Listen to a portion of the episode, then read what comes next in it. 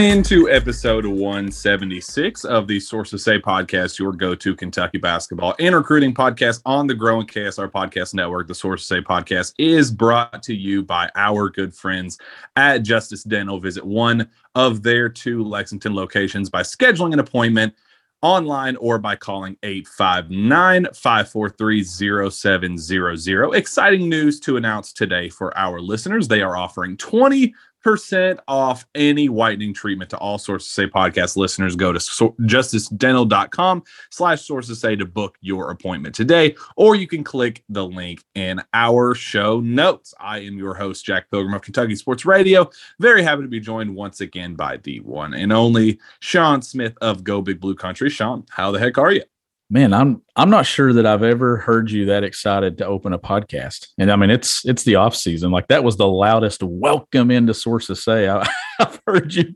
yell out in a while. It, has been a minute and it was necessary shawn because it is mcdonald's all-american time and uh, the cats look good two wild future wildcats participated in the prestigious event uh, 2022 McDonald's All American game is a wrap. Cason Wallace and Chris Livingston representing the Kentucky Wildcats. Shawn, it was a, a very um, different McDonald's All American experience, I believe.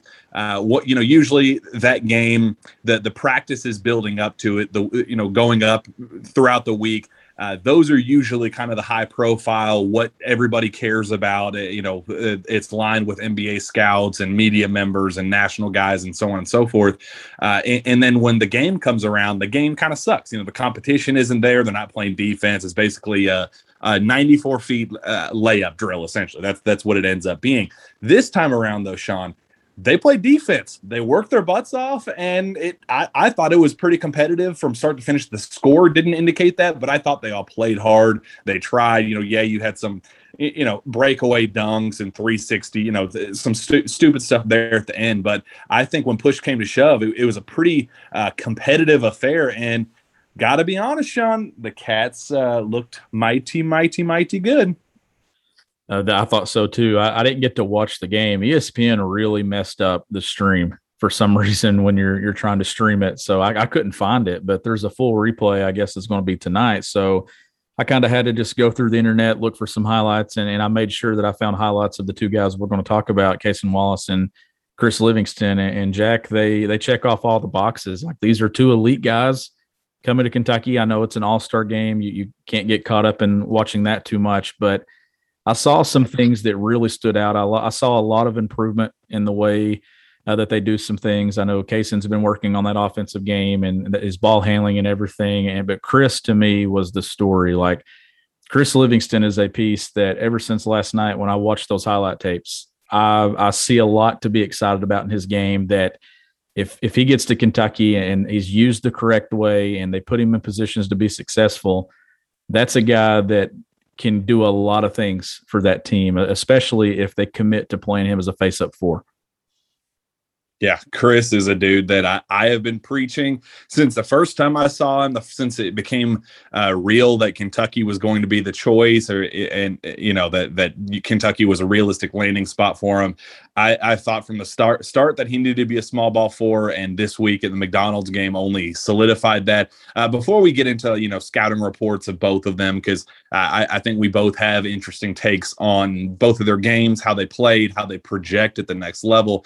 Um, just kind of run through their stats real quick. Cason Wallace, uh, he finishes with seven points on three of 10 shooting, one for two from three, five rebounds, six assists, one steal, just one turnover uh, in 21 minutes. And then Livingston finishes with 13 points, five of nine shooting, two for four from the three point line. He did go one of seven from the free throw line, which I'm sure that will uh, be music to Kentucky fans' ears uh, in the most sarcastic manner possible. They've already uh, lit me up on Twitter going, well, guess another year of bad shooting based on one All Star game. So uh, that's clearly going well, but he had six rebounds, five assists, two turnovers in 22 minutes. Shawn, uh, you bring up Chris Livingston. Yeah, he he was a guy that I think everybody was kind of wanting to see Cason Wallace because uh, you, know he we haven't seen him in, in super high profile events. Uh, you know, we got to see Chris Livingston at at Hoop Hall Classic and the NIBC events, and uh, you know some of the high profile um, you know kind of high school events, but you know, uh, Cason Wallace plays locally in Texas for uh, Richardson High School, and and you know it's a, it's a solid school, but not going to be playing on ESPN and ESPN2 and all the you know live streams on national television all that stuff. It's just not going to happen. And and so uh, I think this was an event that a lot of Kentucky fans were excited to see Cason in particular but goodness gracious I thought Chris Livingston played like a, a future pro. I thought he played f- uh, just absolutely incredible basketball. Shawn you talked about him being a, a small ball four. Uh, this is a guy that I think at 6'7 225 pounds He's built like a, a tank. He's a mismatch nightmare once he gets his legs under him and, and, and really gets a head of, a full head of steam, I think he's one of the most dominant players in high school basketball. And, and I think there's kind of been some issues with motor and uh, you know staying locked in. He kind of fits into the system uh, a little bit too much at times. Kind of kind of uh, is reserved within the offense, uh, which I think that's something a, a habit he'll need to break when he gets to Kentucky. I think he is when he is engaged, when he commands the ball, when he demands the ball. I think that he's one of the most physically imposing, physically dominant uh, players in high school basketball, and he looked the part uh, uh against the best of the best in, in high school basketball uh, on the McDonald's All American stage. Shawn. Yeah, he, he, certainly did, and to me, there there was a lot that I was looking for in in his game and and where it translates going to the next level. But to me, it started on the defensive end, and I know that's a guy that you mentioned that motor there I want to see him at Kentucky commit to that end of the floor because Jack, you mentioned his frame. I mean, the size, the the six seven. I think he has the ability to defend one through four if he commits to it and locks in. Uh, especially on the perimeter, he, he shows the the quick feet. He has the length to be disruptive at that spot.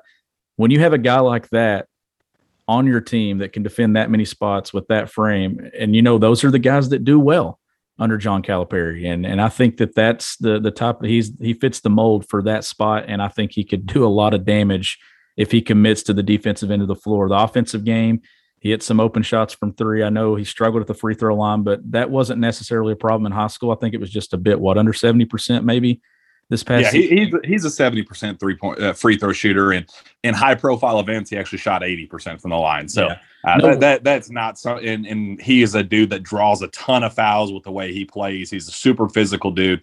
Uh, yeah, that that's not a an area of concern, yeah. at least uh, in in my eyes. No, like uh, I'm I'm not too worried about that. I, I want to see what that looks like in November, December, and January. I'm not too worried about it right now in late March, but uh, the defensive end of the floor. I know that that's something, and that to me, that's the common denominator between both of these guys. Kentucky's might instantly get better on the defensive end when these two step foot on campus because they're they're capable and willing defender. I know Cason Wallace is a willing defender. I want to see Chris get to that point and take on that mentality as he gets to Kentucky and be like, you know what? I can be an elite defender. I can be this small ball four offensively. I can do these things, but he can be a matchup nightmare on both ends of the floor.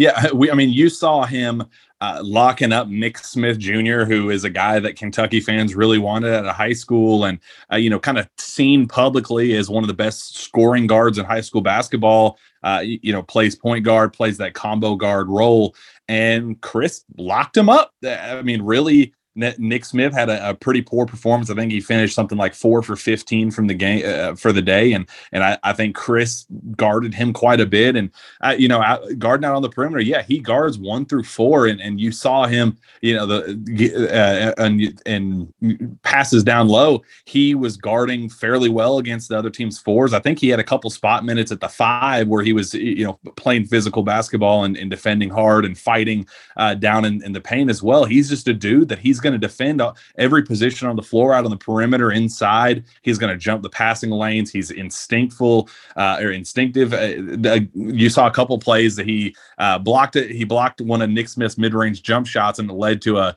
uh, breakaway dunk the other direction. Then he had another. Uh, he wasn't credited with a steal, but he poked a, a ball loose, uh, led to a, a, loose ball, and then another breakaway dunk on the other end. So this is a dude that uh, really he's known for kind of what he brings offensively and, and attacking the basket and he's kind of emerging as a as a jump shooter really improving on uh, uh in those areas you know ball handling he's he's getting more comfortable attacking the basket you know kind of uh, attacking off the bounce instead of just kind of a uh, you know lob threat things like that but I think the thing that stood out the most is easily what he brought on the defensive end. I think it was uh, the best I have seen him uh, in a setting like that in, in, in a while. You know, he, he's shown flashes of that, but I don't think it's been a, a, consistent thing for him, and and to do that on that stage against you know the best of the best in high school basketball, you know elite ones and twos and threes. Uh, I mean, it it definitely makes you think uh, kind of big picture man cal can get really really creative if, if he wants to be next next season with what he wants to do uh, with chris livingston I, my ideal uh, role for him is is that small ball four, four but uh, defensively i mean you could you, he's a plug and play put him wherever the heck you want and and you're going to find success yeah, I agree with you there. And that's the million dollar question, right? You know, how does John Calipari choose to use him? And I think that's the thing we're going to be following. And there's to me, there's two or three different ways. I mean, there's a couple different ways that you could use him, but to me, you you want him in the open floor. You want him to commit to being an elite defender, which I think he can. If John Calipari's in his ear starting in June, thinking, man, you have all the tools to be elite on the defensive end, and that's going to help your draft prospect status and, and everything. And just the elite ability and transition with his size, Jack. He he just looks comfortable with the ball there. He's really good at getting those shoulders to the rim and finishing through contact. Like this is a weapon Kentucky has uh, coming at that position. That if uh, everything goes well and they figure out what is best and where he fits best alongside these other pieces that we know they're going to have, it could be a big time player at Kentucky as a freshman. Yeah, and, I don't want him to be. Uh, so I, I interviewed him at the media day uh, and asked him, you know, kind of what role does Coach Cal envision for you, and how what are the conversations you guys have had?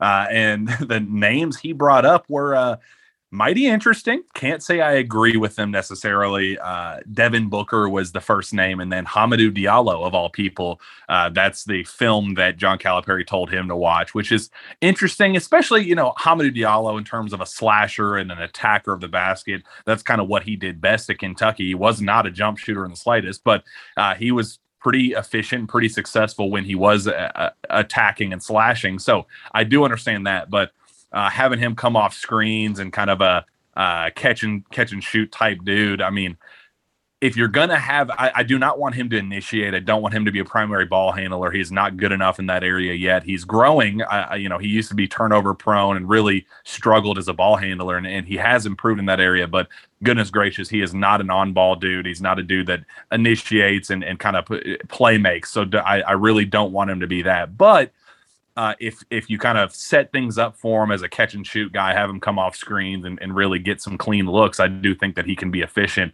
uh, somewhere in that 35, 37 ish percent range from from three. I think that's more than plenty uh, for what he can be. He shot 33% from high school to, uh, from three in high school. I think it was 24 of 72 as, attempts as a senior. So, uh, you know, strong uh, numbers. You know, you, you want better, but it, you know it wasn't abysmal. I mean, it was kind of that happy. You know, knocking down one of three attempts, it really uh, isn't awful, and you'll take that at this next stage. So uh, he'll need to improve from that area, but I just think, man, if you can get him on those corners, is if if Cal truly wants to be that small ball uh, four out offense, if you could put him on either the, the left or right corner where you can get him in catch and shoot situations, but more importantly, in, in opportunities to drive that baseline and attack and, and finish at the rim. I mean, I think that really, really open things up, uh, opens things up no matter who they sign at center. If Oscar comes back uh, for his uh, senior season, I think if, if, if you want him, if you want spacing,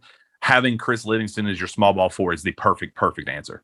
Yeah, and you mentioned that three point percentage, and I could see that number climbing at Kentucky just because of the better shot attempts and the you know more uh, when it comes to uh, the the shots that you're taking, the quality shots you're taking, and and stuff like that. When he gets amongst you know better players and players that have played at this level and at a high level in college basketball, I think that that's a number that you could see climb on its own. But what did you think about his ability getting downhill, going behind his back, and then getting to those shoulders and finishing at the rim? Like when he gets downhill, there's not much you can do inside of eight, nine, ten feet.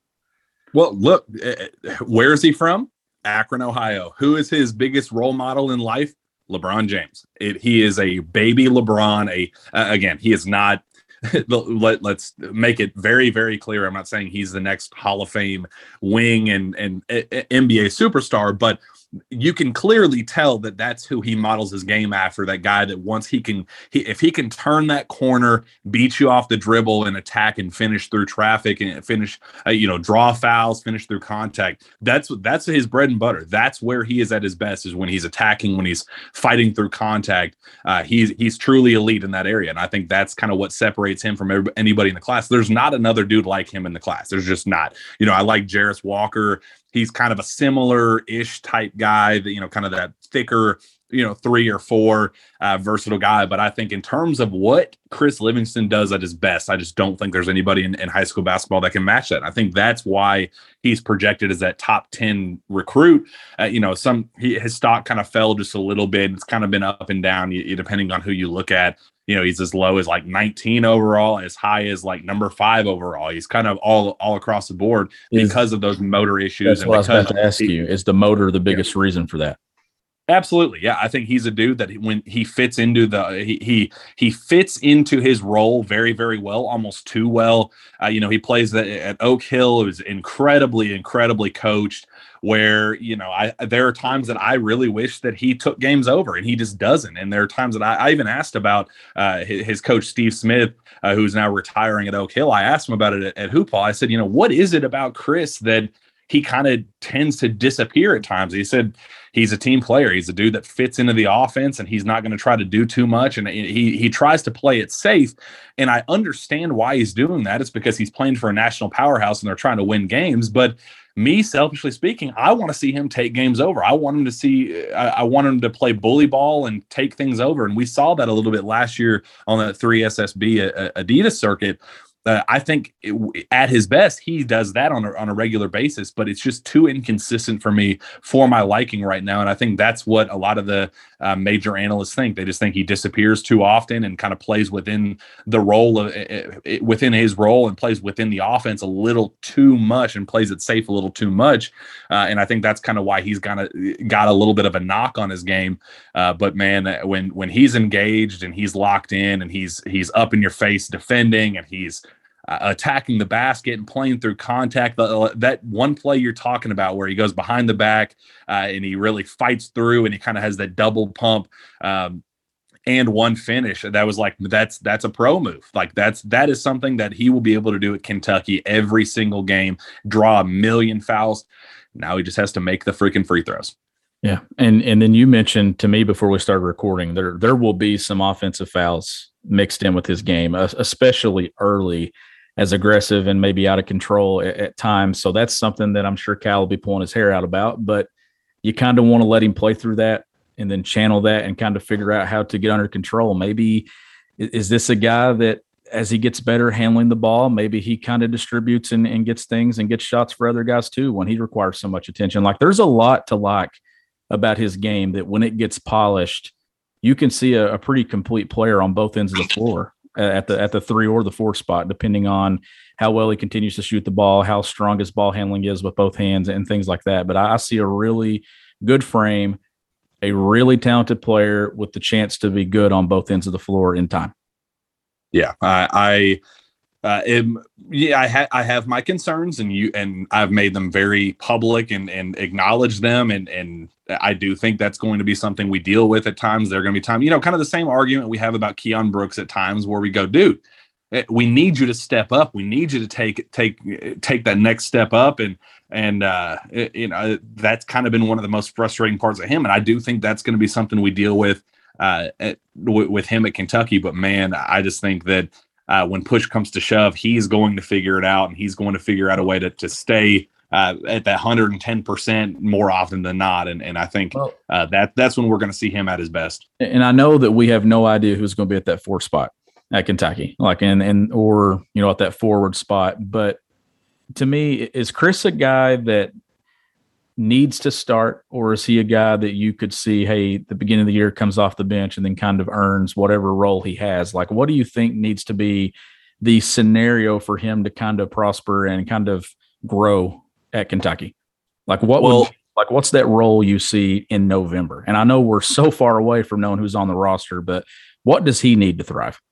Well, well, the issue with you know guys like Bryce Hopkins and Daimion Collins this year is you know, Bryce Hopkins was out of shape and, yeah. Uh, you know, had defensive lapses and, and kind of, uh, you know, let little things slip by and and really got it really hurt him. And you know, offensively, he was you know inconsistent and all that. That kept him off the floor. Daimion Collins, he was just thrown around too often. Just was didn't weigh enough. Really, physically was not there. I don't think we're going to see either of those. I think Chris Livingston's a very high IQ basketball player. He's you know I think if he has lapses, it's because he's letting his foot off the gas more than than it being a fundamental issue uh, that he has. And and I I think uh, physically he is clearly there. So you're not going to have a Daimion Collins issue with him where uh, you can't put him on the floor early because he's just physically not ready yet. He he's built for college day one, and I do think that that's going to put him on the floor earlier rather you know sooner rather than later. Uh, you know that's why there there was so much talk with Ty Ty Washington early is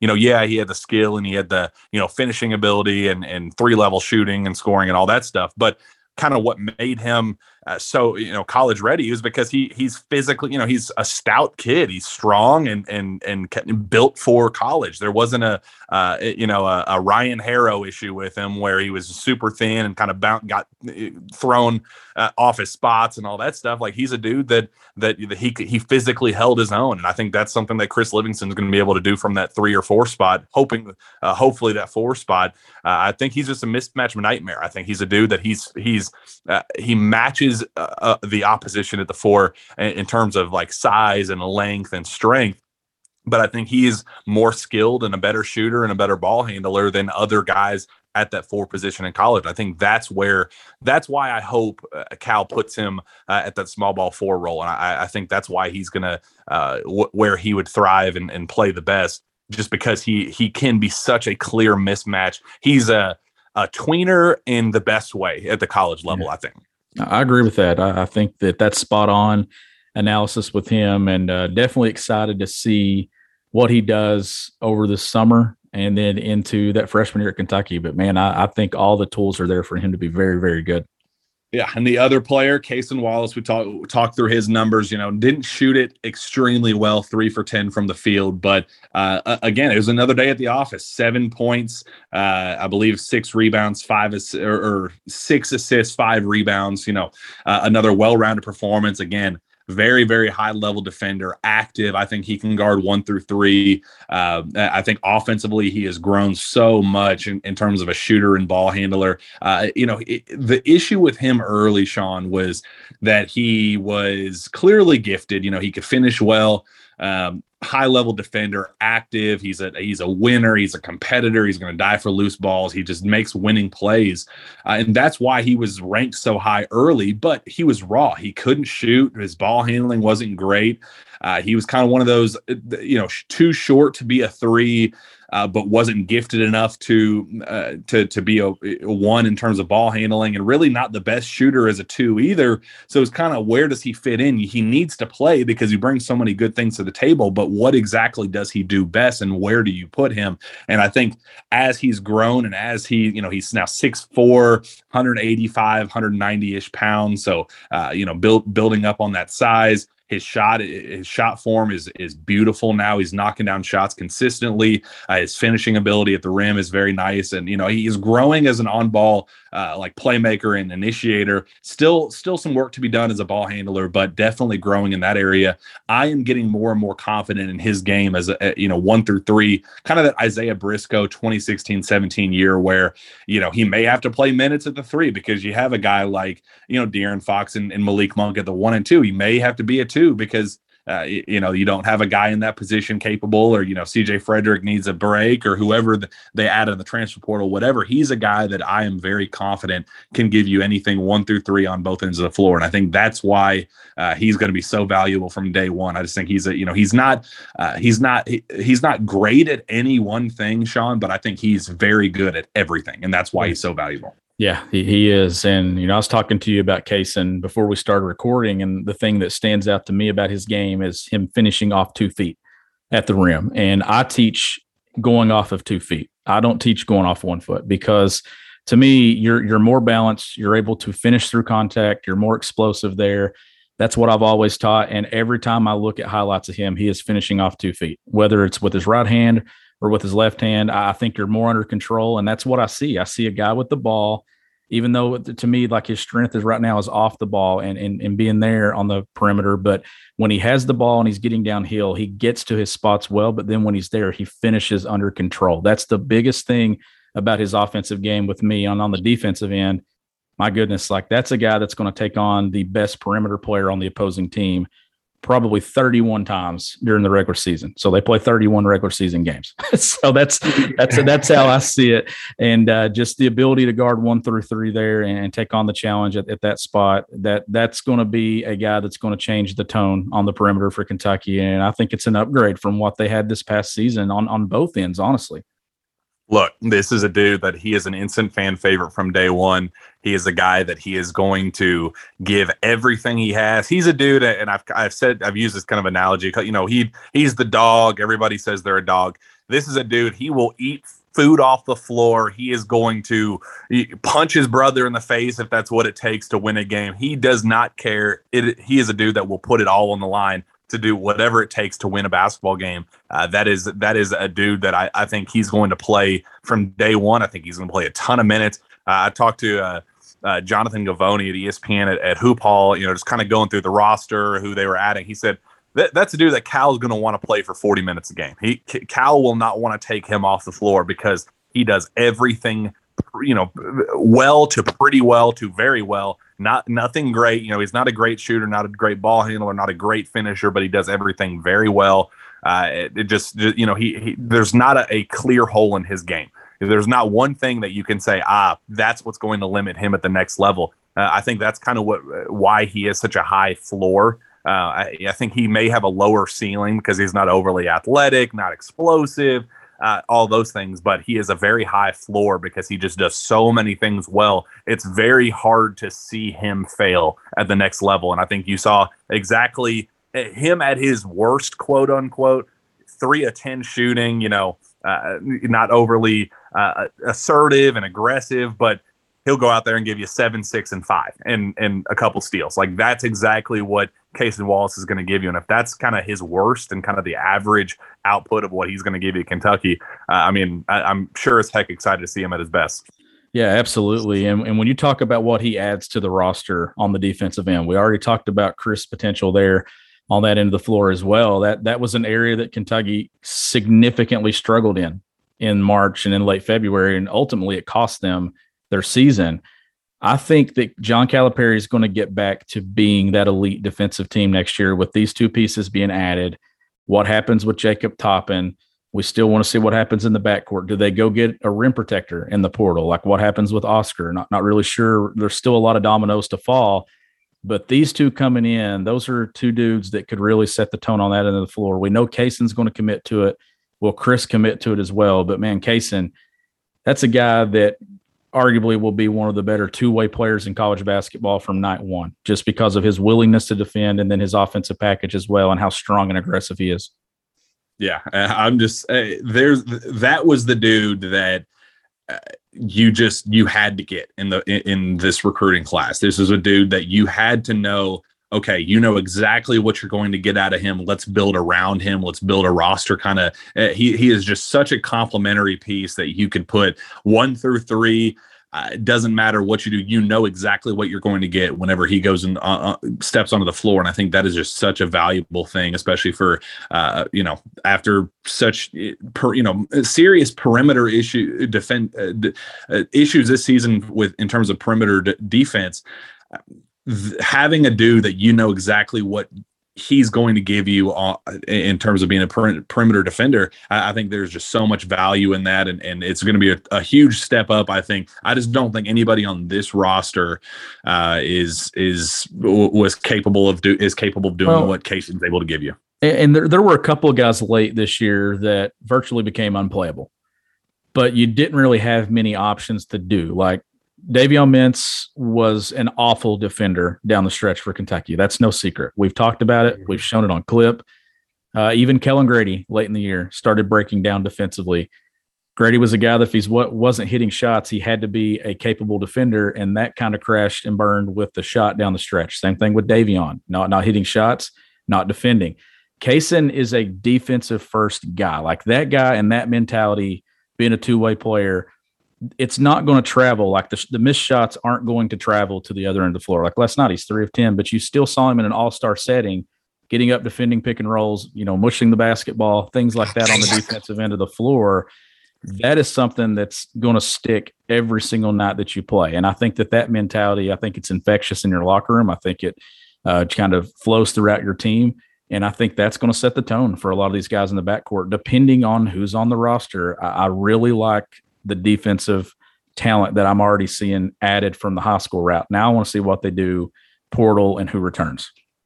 Well, and the issue is, uh, look, this this is no secret. This is something we've talked about on the show several times, both publicly, you know, publicly talked about it privately. I've you know written about it, tweeted about it, all that. Uh, Nick Smith is a guy that that wanted to be at Kentucky. He that Kentucky was his dream school from the start. They offered him, uh, and if they you know kind of zeroed in on him as their go-to guy, he would have committed. Uh, and it kind of came down to a Cason Wallace versus Nick Smith situation after Peach Jam. They offered both, and it became a not necessarily even who's going to commit first. It was a you know, what are we going to value more? Do we want defense? Do we want winning? Do we want kind of that competitive spirit, or do we want to, uh, you know, and one of the best scorers in high school basketball? Do we want a guy that is going to go out and you know potentially give you thirty points? Cason's not that guy. You know, he he might give you eight, eight, and eight one game, and he might give you even you know seventeen points and five rebounds, five assists, whatever. But uh, he's not a dude that's just gonna uh, just explode for thirty points on any given night. Nick Smith is that guy, and had things gone differently with Skyy Clark and had they cut ties with him early and that relationship uh, kind of resolved itself earlier and and and uh, he had he had backed away from his his recruitment or the injury hadn't happened uh, there are a bunch of different ways uh, it could have gone but had things gone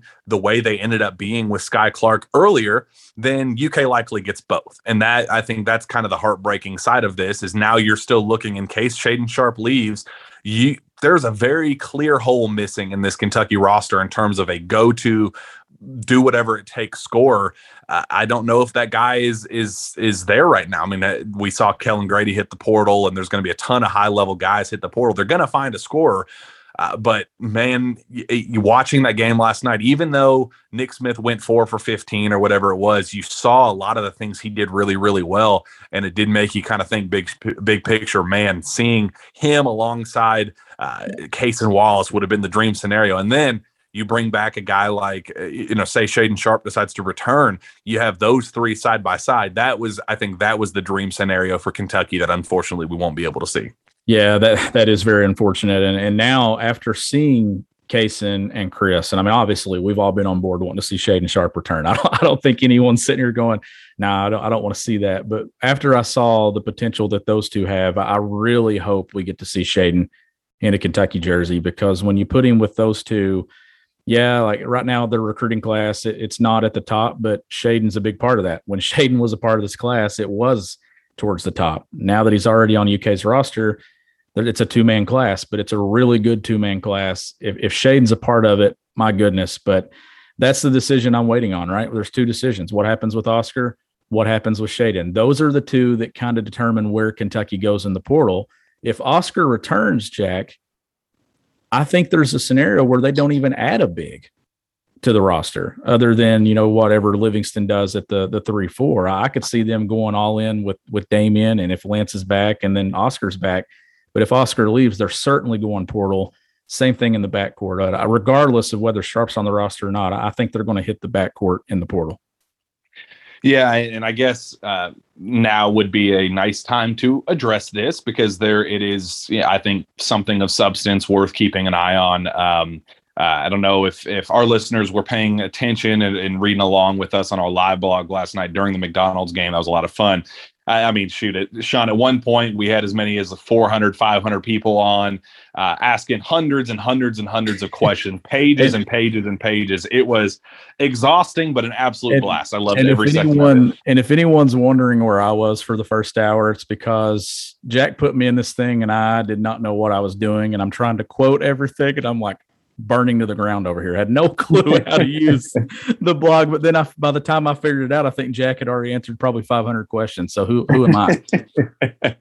no, but it was it was a lot of fun, and and you know it's a process. I, I was the same way when I first uh, did it, but it's a cool little format where you can kind of talk to uh, fans and and you know answer questions answer you know kind of just it, it's like a nice one-on-one conversation with the fan base and, and it, it's I, I just really like that format and uh, it kind of made it a, a, a, kind of a lesser platform rather than like p- putting reports out on a, on on the website or even saying things on this podcast. It was kind of you know one hitters. Yeah, here's what I'm thinking about this. It, it, you didn't have to dive too much into any one thing. It was just kind of a uh, you know, here I'm hearing this, I'm hearing this about this guy, this guy, rapid this guy, fire. so on and so forth. Yeah, it was just rapid fire answering questions and really good. Like that was, and it didn't even seem like it was two hours. It felt like it was 30 minutes.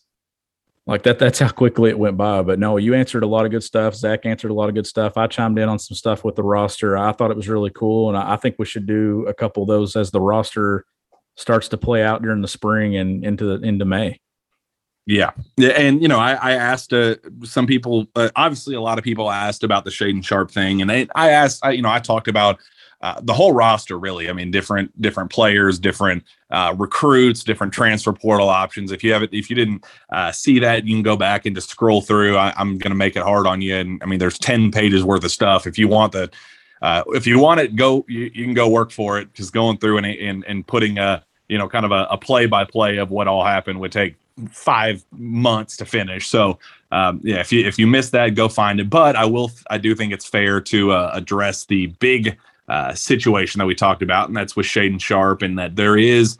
Um, you know, even going into the week, I, I wasn't overly optimistic. You know, the last couple weeks, I had heard that NBA scouts maybe weren't as high on Shaedon's game as I, I, think some of even the mock drafts. The mock drafts have him anywhere from five to seven ish, eight ish, or whatever.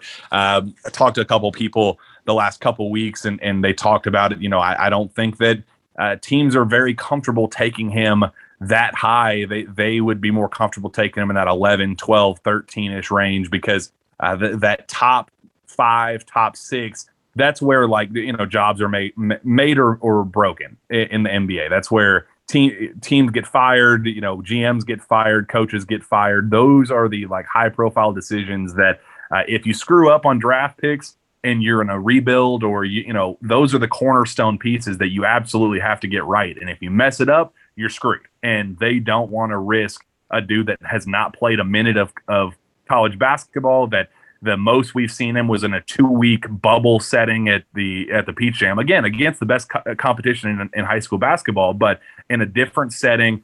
Uh, you know, no fans involved. Haven't gotten to see him. You know, he played on the grind session uh, for for Dream City, kind of a, a shortened season. Didn't play a, enough games. The sample the sample size just hasn't been a ton. And as much as they love what he is as a three level scorer and what he can be as a shooter and as a as a pure scorer, I, I do think that there are some concerns and uh, there's they're more inclined to take him 11 12 13 than 4 5 or 6 and i think the money difference I, I, did the math on it last night. The first if you go number one it's like a 9.5 million dollar day one deal um, in year one. And i think the 10th pick even it drops all the way down to like 3 million. So I mean, that's a six million dollar difference between year, uh, you know, pick one and pick ten. And Cal is essentially recruiting him back, saying, "Look, let's come back, let's build your body, let's let's grow your game, and come back and be the number one pick, and be an, a surefire fire superstar, get a uh, the contract that everybody thinks you can get." And kind of be this be you know take this game over and i think there's a lot of branding situation issues that uh, you, you, know, I think there's a lot of pressure on him in Canada to kind of be the face of Canadian basketball, and uh, you know, there's just a lot of pressure on this kid to be the next superstar, and I think that's that is. I don't want to say he's leaning toward coming back, but it makes the possibility of coming back much more likely. I'd still, I put it on the blog last night. I'd put it at like 45% he comes back. But before it was like 15%. I was like, man, there's just no way a top 10 uh, pick turn uh, a kid that may go top 10 is going to turn down the possibility of, of uh, going that high in the draft. But I think uh, it's kind of starting to set in a little bit that teams aren't as high on him as of right now uh, as they as they could be, and they're they're kind of pushing him just a little bit to go um, to to return to school. And I think that is making me feel at least a little bit better about the possibility of Shaedon returning. Again, not great odds, but it's at least more optimistic than I was shoot even a week ago. And workouts won't change that, right? Because there's obviously that that five on five setting and, and seeing him in action at the collegiate level or, or somewhere prior to the NBA, right? Mm-hmm. Yeah, I mean they've they've seen him do all that. They know he can make uh, a, a crap ton of jump shots and that he can make threes and knock yeah. down half court jumpers that that like it's his job. And like they know he can do all those things but they haven't seen it in a live setting. And when you're in that position you're drafting that high it's a you have to get that pick right or you're screwed. And you know you you've seen dudes like Dragan Bender and all these you know random guys that uh, small sample size you think man if he can become this then he could be a superstar in a couple years and you just kind of think big and dream big uh, and then they end up being busts and then you lose your job. At that spot think, you're not drafting on if. Like that's that's the thing right? You got to take if out of you're drafting on what you see and what you know yeah, it, and that's that's what the issue is right now with NBA teams. They like him, and they know that he could be that down the road. And and you know if they're if, they're you know betting on it then yeah they they they would like to think that he would be that down the road. But it's just because the sample size is so small with him you haven't gotten to see him against in, uh, against college talent. It's just such a crapshoot. He didn't even play internationally. He didn't even play yeah. for the G League. He didn't play in any of these settings where they can get their eyes on him. The last time they got to see him with their own two eyes was a two week bubble setting in in the the peach jam. They you know and that they there it wasn't over a, a few week span where you could see clear growth or a couple months span where you could see clear growth. And you know that that's such valuable time for these uh, for these scouts because you know they see him in in early april and they go okay this is how he's looking right now. And then they see him again in late july early august. And it's like whoa. I mean in four months this kid has gone from uh, from, i mean shoot Shaedon Sharpe last year, it was the same situation. He went from being a top 85 recruit in high school uh, in last, you know, April or whatever, and then by Peach Jam because he had such a great two week event he jumped up to be the number one recruit in, in high school basketball. And and it, and the, it makes sense looking at it between the jump between there and and and then, but the sample size is still just so small because you didn't see the continued growth. It was what you saw in one event and then what you saw three months later in the next event. So I, I think that's the push and shove that NBA teams are dealing with, trying to figure out who is this kid, what can he be, uh, and is he risk is he worth the risk right now that uh, he may you know, yeah, he could be the next Bradley Beal. He could be the next fill in the blank, you know, surefire superstar in the league. But he could also be Malik Monk, who is, you know, was a, a, he's been a solid pro and he's he's kind of emerged, but I, think everybody could admit that he has had an underwhelming pro career, and you don't want to risk a top five pick on Malik Monk. You know, he he just hasn't been that guy, and I think that those are the questions that they want answered. Is he top fifteen material, or is he truly top three top three draft pick material? And they think one year of college would uh, definitely solidify that one way or the other. And now the important thing for Kentucky's side of this, and the fans that listen to our show, Jack, is how soon do we get that announcement? Because it's pretty impactful impactful to what Kentucky can be next year. Not only what they can be, but what do they need to do if Shaedon leaves? Like that feels like that decision needs to be made for Kentucky's sake sooner rather than later. Yeah, and it's a it's a very scary situation because if you again bet on it and hope for the best and he screws you in uh, i think june 1st is the withdrawal date if he screws you on june or on uh, uh you know the the midnight the day before then you're screwed. You, the, all the high profile scoring portal options are gone, and then you're left with nothing. And I think that is a an absolute nightmare scenario, then you just got to kind of bank on a reclass kid from uh, the class of 2023 or you know whatever. It's just a, a really really uh, scary situation for Kentucky that it could either. It, it, I I don't remember the last time a Kentucky team has it been in such a wide range of this team can either be a preseason number one program or they could be unranked going into the preseason. Like the, the, I don't remember a time where there's been such a wide range based on just a a very select few draft decisions and transfer decisions. And I it's a very a very uh, difficult situation to be in if you're John Calipari coming off of uh, the the two years the 2021 season where they went 9 and 16 and then the St. Peter's loss the next year. It's a very difficult situation for a dude that's in de- in uh, desperate need for some yeah. uh, tournament success. Yeah, that, absolutely. That's what makes it so complicated right now. Is because it, it's not like you're coming off a Final Four appearance or a national championship. You're literally coming off of a nine and sixteen year, and then an elimination in the first round of 15 seed in St. Peter's. Like there's desperation mode right now, and I'm sure that Cal's feeling that desperation. Like the fan base, it's not getting quieter, Jack. It, it's still pretty pretty loud like when it comes to what they want to see and and that things need to be different next year. You you know that that Cal knows that this fan base is definitely not settled after the way that the season ended. They're paying attention to everything that's going on right now. Guys hitting the portal. You got fans going, don't want that guy because he's a 16, 17% three point shooter, which I do agree with. And you got other guys going to the portal thinking, okay, that guy's got to be priority number one. Like there's a lot of people paying attention to this right now because it is a very very important spring and summer for this program. Yeah, it's this is a, a a select few decision. Oscar Oscar and Shaedon comes back, and I think the Bahamas trip is sold out. I think everybody buy, buys their tickets to London. I think the excitement is back at an all time high. They go, all right, let's let's hit a race on the last two years. Forget it.